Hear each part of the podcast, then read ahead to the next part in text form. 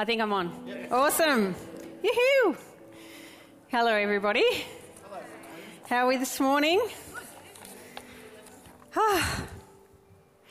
right. I'm going to pray.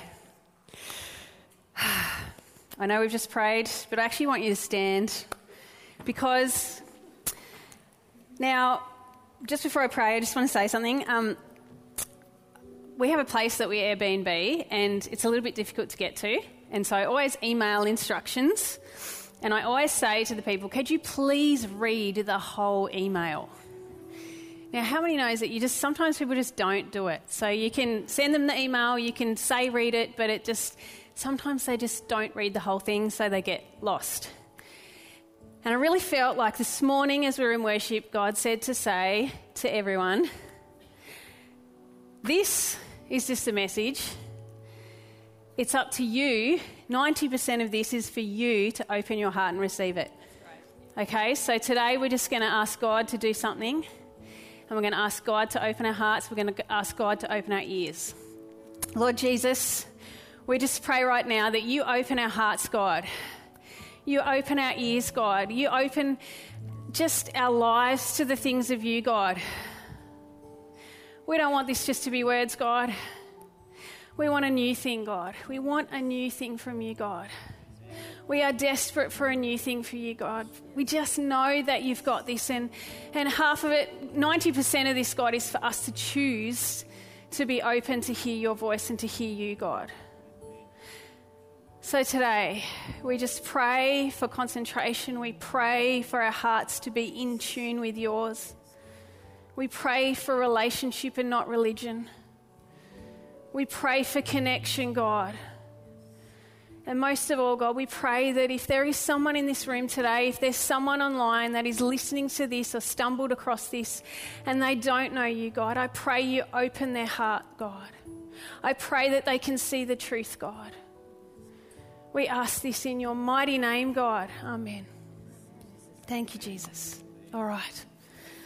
Sit down. Thank you, team. You guys are awesome. Ah, right. Sorry, I was dropping my child to church, uh, kids' church, and then I thought, I wonder if I've just got time to go to the toilet. Turns out I didn't. Bit of a rush. It's all right, we got there. It's what happens with kids. So today I've entitled this message "A New Thing." And uh, I've been really praying because I just, I just have this sense in my spirit that God is doing a new thing and it won't be like before. And uh, it's just so exciting, but we've got to want it. We've got to want it. And it's not about a building and it's not about um, a song. It's not about uh, what we wear. It's not about how much money we have. It's not about uh, any th- issue we have. It's not about us. And that's where I had to get to. It's not about us. It's not about us. It's about Him. And it's about what He wants to bring. And that's the most incredible thing because that leaves us in a place where it doesn't matter where we're at. We've just got to be open to hearing what God has for us. So, I, last time I spoke, I touched a little bit on where I believe that it's hard for people to believe these days in, in God because um, in this culture, there's so much available to you that to prove things exist, and uh, the very thought of believing in something that you can't see is uh, just seems odd to the culture today. Just seems completely odd. Um, and even if we do believe that there's a God, this Holy Spirit thing that Jesus says that He left us feels, you know, to some like this unknown spooky area that they're not sure what to do with. And I think in church, uh, over the years, we've kind of stopped talking about the Holy Spirit. We've kind of stopped, um, probably not as much, we've pulled back because people, you know, you don't want to be seen too weird and too crazy. And uh, I remember youth days travelling around the state with um, the Energizer crew when we had uh, the big Energizer conferences. And I remember going to this one church, and I can't remember it which church it was, and I'm not going to tell you anyway. But uh, as a youth person, I saw this, these people, and they um, were, had flags, and they were running up and down waving flags, and um, and I was like, what are they? they? They're like the flag waggers. Like, they are the weirdest people I've ever seen, and why would you even do that? and uh, as a youth person, and I just remember Dave telling me, like, come on, Emily, everybody worships God in a different way. and maybe in the church, please don't call them flag waggers. but at the time, I just thought it was really interesting that that was their expression. And now, being older, do you know what? I just think whatever way you want to worship God, you worship God. Because God is not one dimensional, God is multi-dimensional, and there are so many ways that we each do that in our own personal time. So, Jesus said in John 15, uh, 26 to 27. You don't need to turn to there today at the moment. Uh, from the message, it says that when the friend I plan to send you from the Father comes, the Spirit of truth, issuing from the Father, he will confirm everything about me. You too, from your side, must give your confirming evidence since you are in this with me from the start. What does that mean? The Holy Spirit doesn't just want your faith, he wants your whole heart.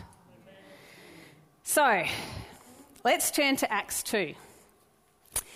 Acts 2, come on, find it in your Bibles. If you didn't bring your Bible, find it on your phones. I want to hear the rustling of Bibles. That's what I do actually miss about phones, is that you don't hear that, you know, trying to find the page. I never, you know, sometimes people are looking in the front bit because they can't remember what number it is and they have to go to the page number. That's okay. I was doing that the other day and I was trying to look for the book of something and it didn't even exist. I'm thinking, oh, yeah, that's right, it's not that book, right? the book of David or something, you know. I wasn't thinking. okay, so Acts 2. uh, Acts chapter 2, verse 1 in the NIV. When the day of Pentecost came, they were all together in one place. Suddenly, a sound like the blowing of a violent wind came from heaven and filled the whole house where they were sitting. They saw what seemed to be tongues of fire that separated and came to rest on each of them. All of them were filled with the Holy Spirit and began to speak in other tongues as the Spirit enabled them. That is pretty incredible. So, on the day of Pentecost, 120 men and women were in the upper room in Jerusalem. And we read that if you read on.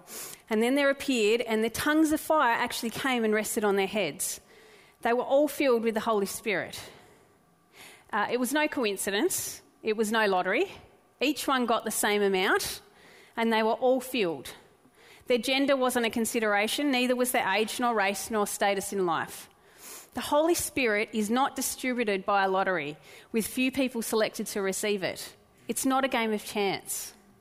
There's no winners and no losers, and those whom God calls, He equips. There is more than enough power to go around, and no one is left out. No one gets the leftovers. You just have to ask.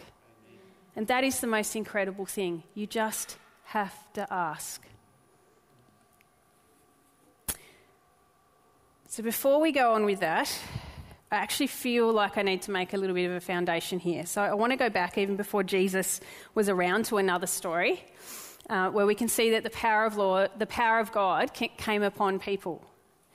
Uh, so that, but before I even tell that story, because I'm going to get myself in a mess here, that there is actually a backstory that I need to tell to put it in context. So the story that I want to talk from is from 1 Samuel 19, and we're going to hold that, um, hold that uh, book and chapter, but I'm going to come back to that. So, to put in context 1 Samuel 19, there was a Benjaminite, and that was a, he was a man of standing, and his name was Kish. And he was son of Abiel, and Kish had a son called Saul. And Saul was really, really handsome, and he stood uh, like a, a, head taller than anyone else. So he really stood out. Uh, he had donkeys on his farm, and they escaped. And the basis of the story is he went with his servant to find the donkeys and to get them back. Now, they didn't find the donkeys to start with, but they did find Samuel. And Samuel was God's prophet, and God told Samuel that this man Saul was going to be elected king over Israel because Israel didn't want Samuel and God ruling their nation. So that was what was happening to start with. And the, the people got, the Israelites got upset about it and said, Well, we want to be like everyone else because everyone else has a king. And uh, could you please give us a king? And usually, like, I don't know, if I was God, I would have been a little bit offended. But God said, All right, fair enough, I'll give you a king. But you have to do what I command. And so he chose Saul. And in chapter 10 in Samuel, 1 Samuel, this power of the Holy Spirit came upon Saul so powerfully that he, it says in the word that he changed into a different man. And that, that is the first glimpse of how God's Spirit had the power to change something and to change you and to change me. And it's in the Old Testament. And Jesus hasn't even been born yet. Like, it's incredible. It said he has the power to change someone to a completely different person. So, God did ask the people of Israel and Saul to serve him with their whole heart, and that's in chapter 12, verse 14. And if you fear the Lord, this is what Samuel's speaking, and serve and obey him and do not rebel against his commands, and if you both if both you and the king who reigns over you follow the Lord your God, good. Right. And there were specific times where Saul really honoured God. Saul is an amazing man, actually. I've just I, have read the whole book, and I just keep going back to um, how someone can just, if you know the story, most of you know the story. Saul changed at the end this, the beginning was good. And he really, there were times where he really honoured God, but he did have an issue. And that was to the point where God actually regretted, and it says that he regretted anointing him as king. But I love that God gave Saul a chance.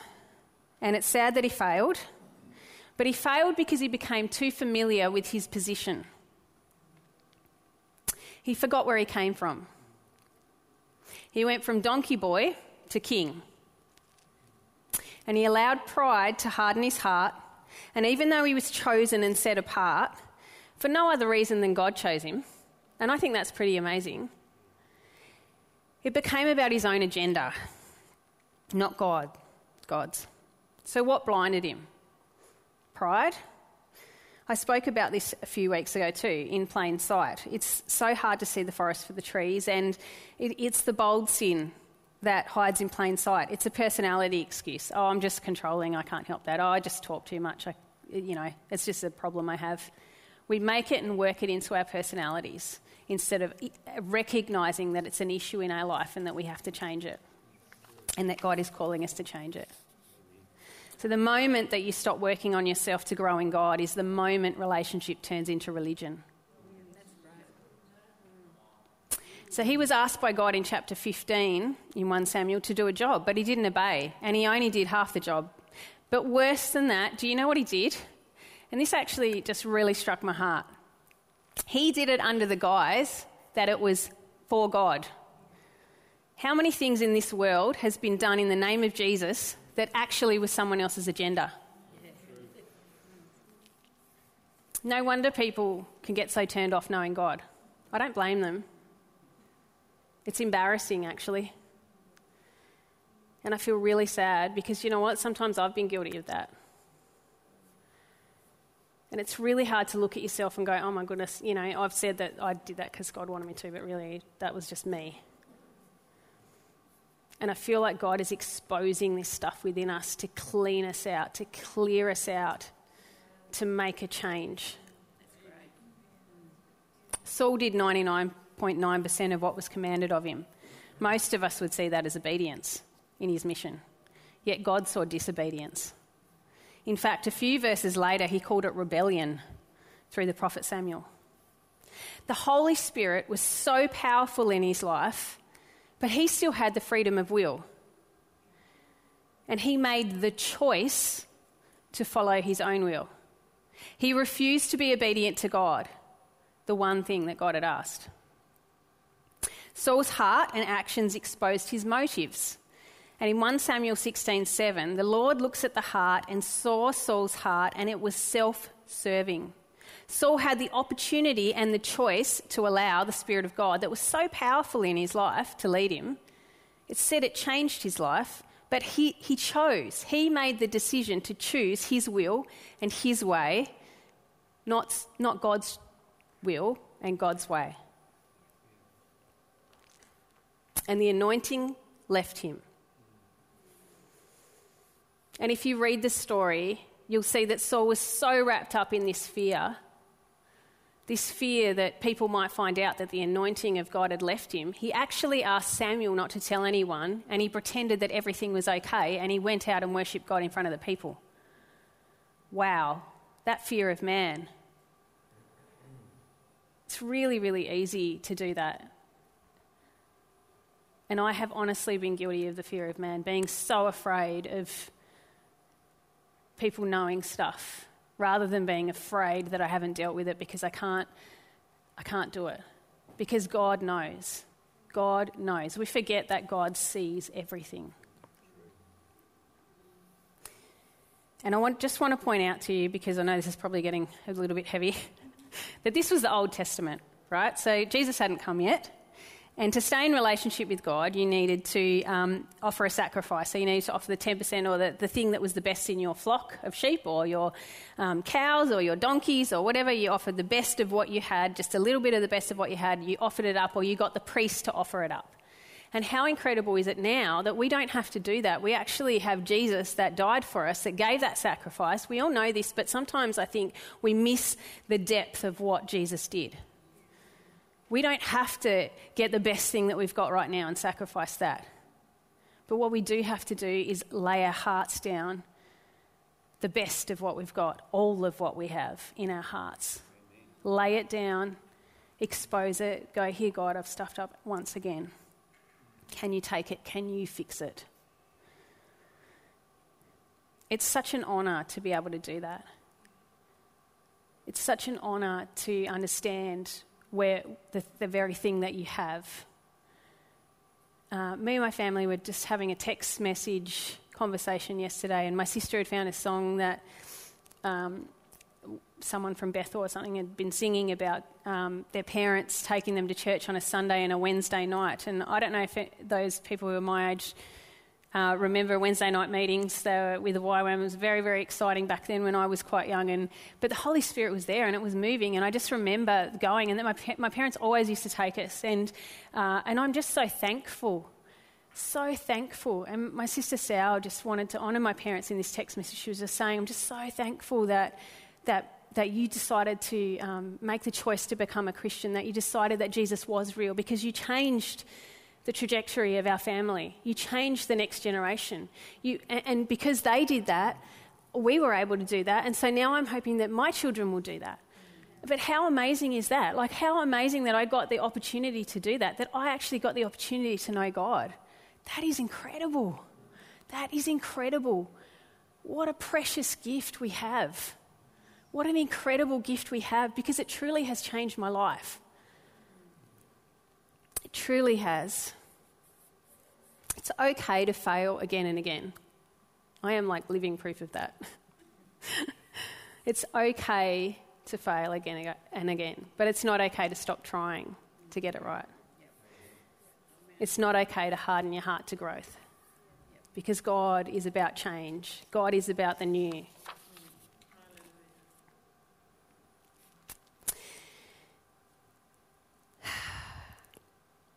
The moment that you give your life over to God is the moment that you have to realize that you cannot have both your will and God's will. You have to give one away, and then you choose God's. There is only one way, and that's the best way. But I think this is where the disconnect happens because this is the thing that I've wrestled with um, and I'm still wrestling with. And that is why haven't I got breakthrough in things in my life that I want breakthrough in? Because I can stand up here and I can speak the word and I can say, yep, God is awesome, God is great, but there are things in my life that I still go, why am I still struggling with that? Where is there is a disconnect here? There is a disconnect with knowing the power of God and actually letting that power of God function in your life. And there is something I just it's like I just am I desperate enough to want that? To go, how does it work, God? Okay, if I, if I know that God is all powerful and I know that I've accepted Jesus into my life and I know that the Holy Spirit can change things and I know because I've looked at Saul's life that it said his whole life was changed and I know that when we go back to Acts that the fire of tongues came on the people and they were changed. Why is there that disconnect in my life? Why is there that disconnect? And I am struggling with that because you know what? I think that we can break that disconnect and reconnect and get it right. I really believe that God wants to just bridge that gap. Right. So finally, we're at 1 Samuel 19. And I want to read it out to you. So now you have the context of Saul, and that Saul was king, and that Saul disobeyed God. God decided to anoint David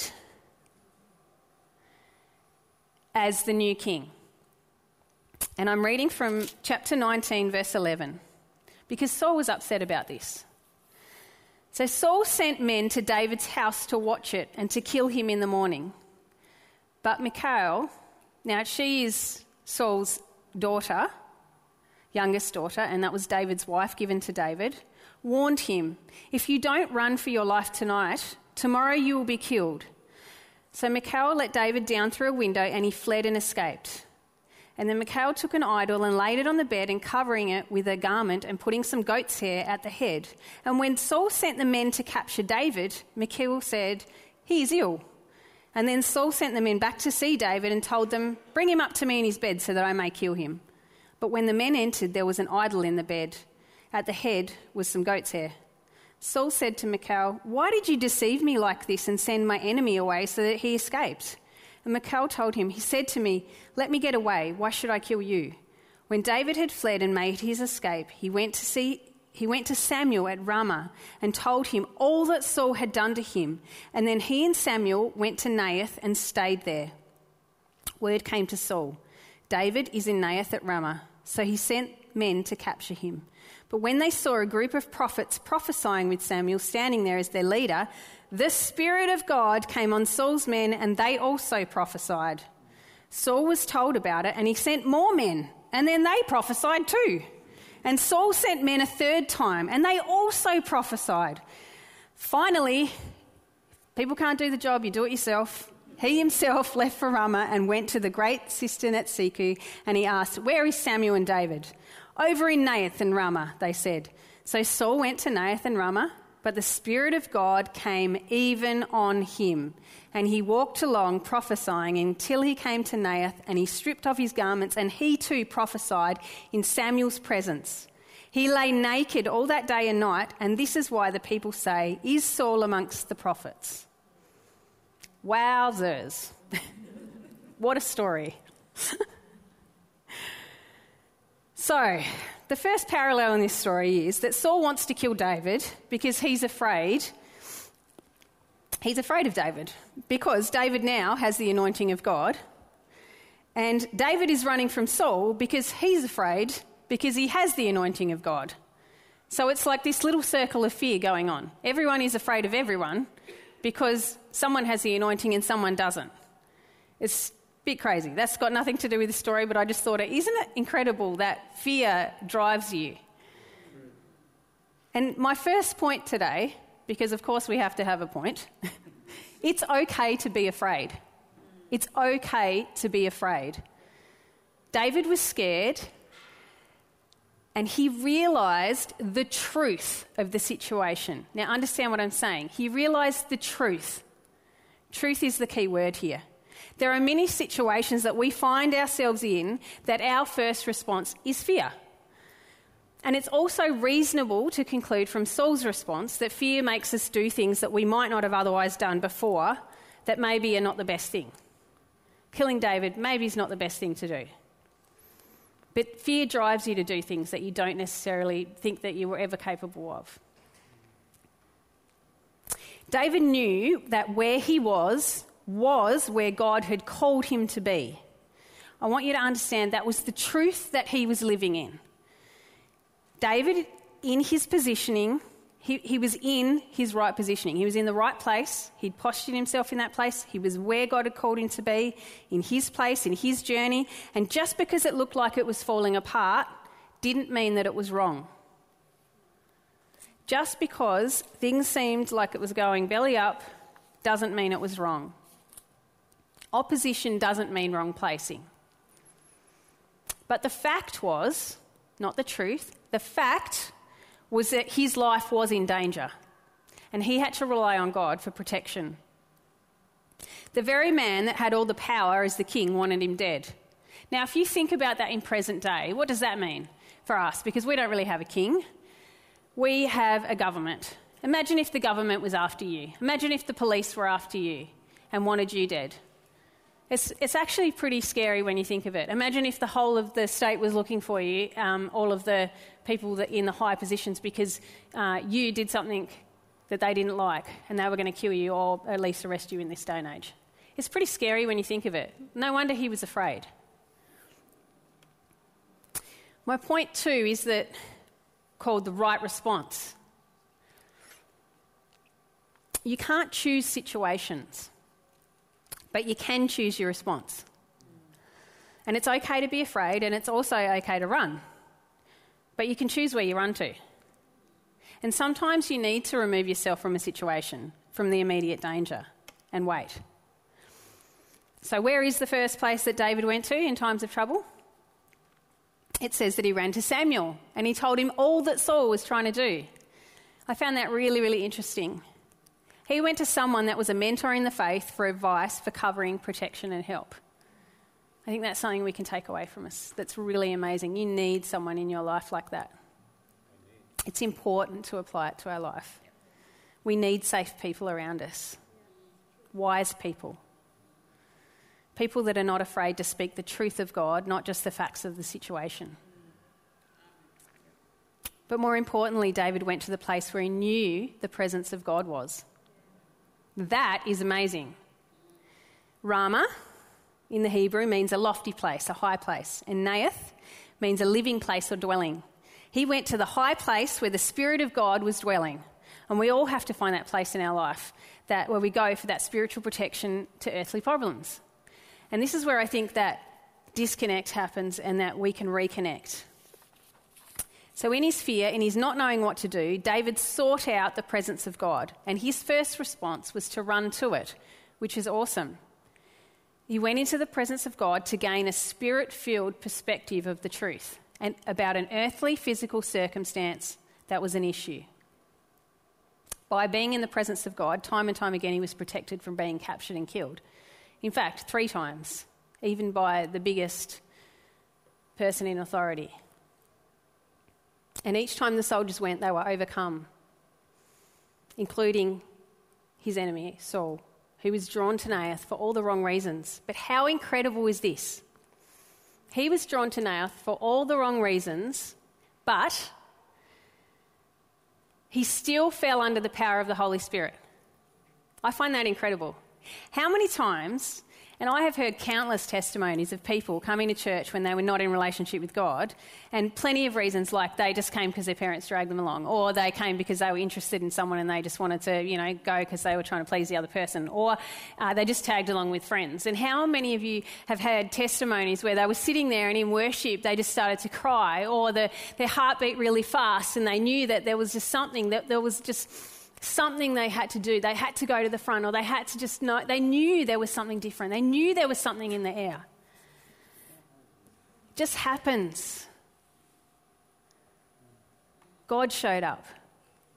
And the next minute, they're all prophesying. They're speaking about the future. That's what prophecy means. It's pretty incredible. It's the moment where the Holy Spirit finds its way into your heart. Now, today it's much easier to live believing that the Holy Spirit was imparted in Acts, like we talked about, and it stayed in Acts, especially if you haven't experienced the Holy Spirit. It can be kind of scary. And it's less scary when we can justify it and we can make sense of it in our brain and we can just say, well, we put the Holy Spirit in a box and over here because we don't quite understand what that's all about. And um, just because we might fully not understand something doesn't mean it's not real. But many people do this regarding God because it's easier. It's easier if we can justify it, it's easier if we can just pretend it's not there. But once you start looking, your eyes are opened and you actually become more aware of the evidence around you. This is a real ridiculous example, but we bought a car and it's a, I had to ask my husband what it was because I still didn't know, a Ford Ranger. I'm just not a car person. And, uh, and now because we've got boys, the boys are always like, there's one over there. Oh, look, there's a car like that. Oh, there's, there's one like ours. Whereas before, they just wouldn't have even known what a Ford Ranger was. And uh, unfortunately, I still don't. But they know. and it's kind of like that with the Holy Spirit. It's like once you see it with you and you feel it and you know it, you can recognize it. and you start to understand it a bit more. And if someone preached to you that it was an easier life if you accepted Jesus as your Lord and Saviour and all your troubles would be gone, they lied. life is bad. Life is life, is what I meant to say, and bad things happen to good people. And it kind of sucks. But our lifelong journey is learning to live from then on by the Spirit with the Holy Spirit. And I've come to understand that it means that you can be in a rotten circumstance, you can have a work issue, you can have a health issue, you can have a relationship issue, and you can learn that the state of being does not come from that moment. The team can come back up now. It's outside of time and it's outside the physical restraints of our world. Do you know what that is? Our spirit. It's outside of time and it's outside of the physical restraints. And that place is the place that God wants us to live in our spirit.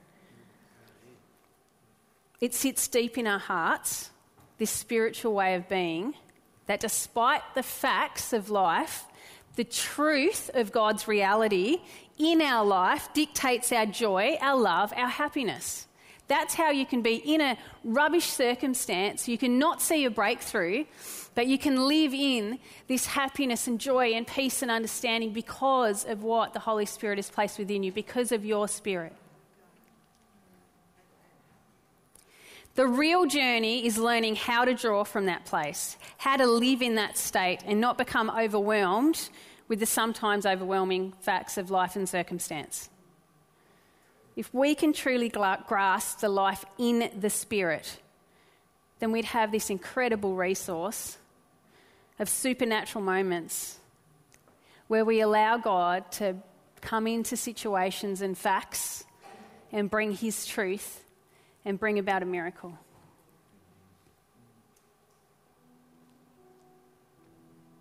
Because life isn't easy.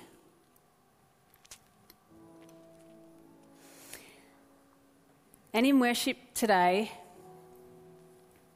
I'd like you first to stand as we end. I was praying about this new thing because that's what I've called this message the new thing. And I really felt like God say, there's been the Azusa Street revival, there's been a, the Toronto blessing, there's been all these revivals around the world, and we have this perception of what we think and how we think God's going to move. But I just believe that there's a new thing coming. And the new thing coming, I don't even know what that is, but you know what? We'll know it when we see it. But one of the new things, one of the things that I really believe that God said to me today was that I think it's in Isaiah where he talks about touching a coal on his lips. And I felt like God say something like, It's a remnant. It's like a remnant of coal that is just a spark that starts in your heart. God doesn't have to come from out here, God can start in here. Start in here like a remnant, but we have to want this. If we pray for stuff that we need, God will give it to us. But if we want something, sometimes we have to go out and get it. How desperate are we for that? How desperate are we for that?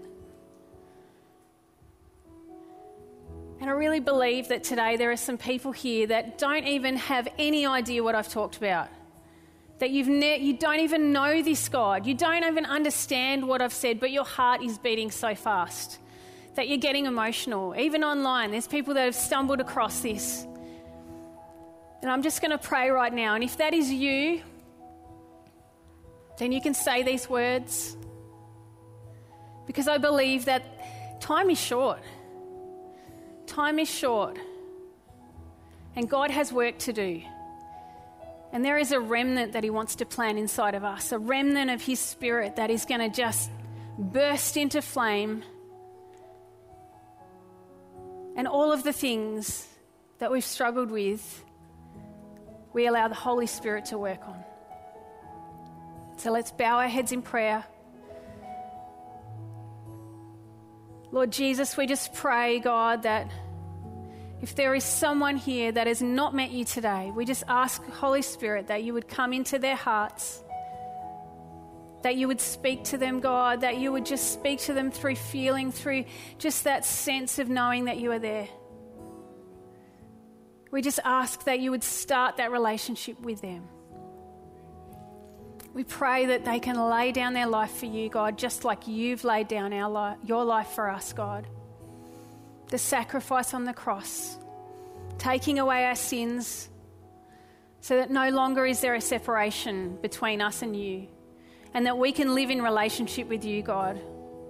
We just pray that upon every person's life here that does not know you. And we pray that you forgive us of our sins, God, and that you make us clean. And we recognize, God, that we cannot do this life without you. We need you. We need you, God. Thank you, Jesus. Amen. If that's the first time that you have ever accepted Jesus into your life, then I want you to put your hand up. Everyone else can just shut their eyes if you want, if it's embarrassing. Just put your hand up high. If you're online, please private message us because we want to speak to you. We want to know more about you. We want to help you in this journey. Because, like I said, it's not an easy journey, but it's well worth it. And we're just going to wrap up today and say goodbye to our online people. And we're going to ask Leonie up again to uh, do the announcements. Take it away, Leonie.